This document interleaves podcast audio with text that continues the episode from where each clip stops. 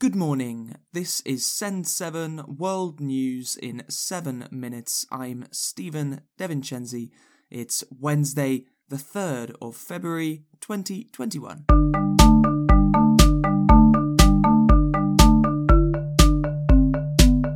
Starting in Asia today. In Russia, opposition leader Alexei Navalny has been sentenced to two years and eight months in prison. Navalny was jailed for violating parole for a previous conviction. However, Navalny says that he has only violated the parole because he was recovering from being poisoned. Navalny yesterday called President Vladimir Putin a poisoner and said that his only method is killing people. United States Secretary of State Antony Blinken called for Navalny's immediate release. United Kingdom Foreign Secretary Dominic Raab said that Russia was targeting the victim of poisoning rather than those responsible. Germany's Foreign Minister Heiko Maas said that it was damaging to the rule of law in Russia. Russia has said that other countries should not interfere with Russian affairs. In Myanmar, the party of Aung San Suu Kyi have demanded her release from house arrest. On Monday, the military took power in a coup d'etat, saying that last year's election was fraudulent.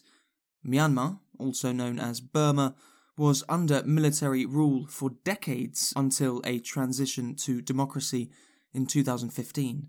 Aung San Suu Kyi won the Nobel Peace Prize in 1991.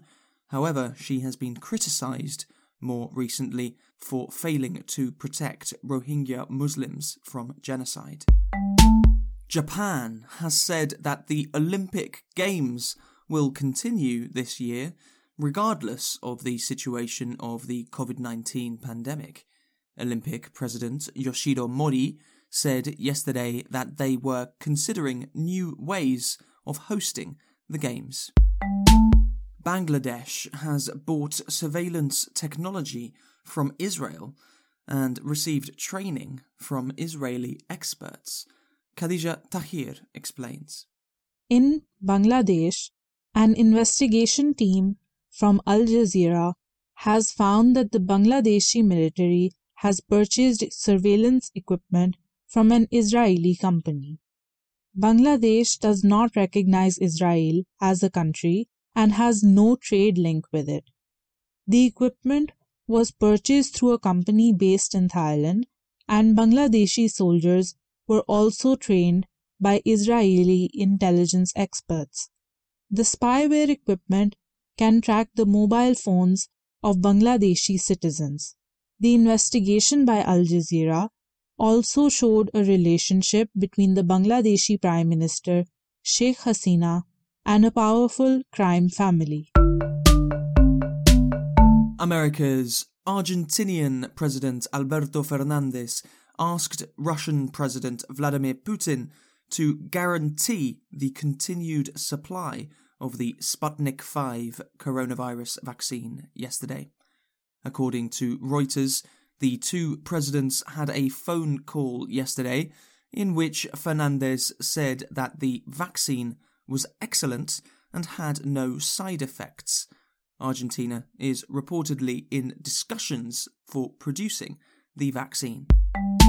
In the United States, President Joe Biden will create a team to help reunite families separated at the Mexican border. The Reunification Task Force is charged with identifying and reuniting children who were separated from their families by the Trump administration. Europe, French President Emmanuel Macron said yesterday that all French people will be offered a coronavirus vaccine by the end of the summer. He also said that production of COVID 19 vaccines will start in France this month. Germany is considering using Russian and Chinese coronavirus vaccines. German Chancellor Angela Merkel said yesterday that Russia's Sputnik 5 vaccine had published good data in the Lancet Medical Journal. Many countries in Asia and South America are already using the Sputnik 5 vaccine. In the United Kingdom, Captain Sir Tom Moore died yesterday, aged 100, days after testing positive for COVID 19. Moore fought in World War II, however, he became famous last year for raising millions of pounds for the National Health Service by walking around his house. On his 100th birthday, Moore, known as Captain Tom, received over 140,000 birthday cards. Yesterday, Queen Elizabeth said that he was an inspiration, and Prime Minister Boris Johnson said that he was a light during a dark time. Captain Sir Tom Moore was a hero in the truest sense of the word.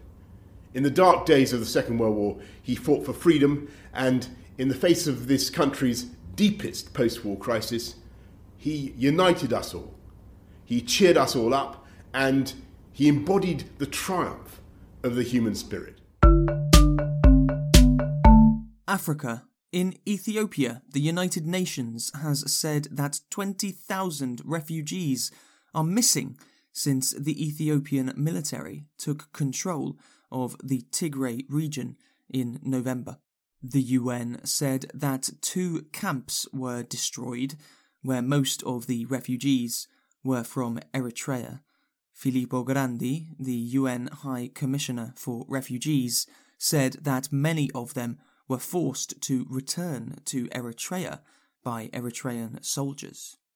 And in Egypt, archaeologists have found mummies with golden tongues. The 2,000 year old bodies with gold instead of tongues were found in Alexandria and are from the Roman era.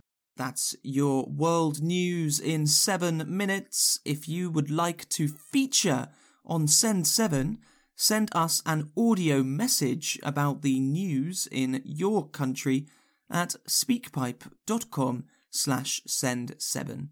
Transcripts for all episodes are available at send7.org. Follow us on social media at send7podcast.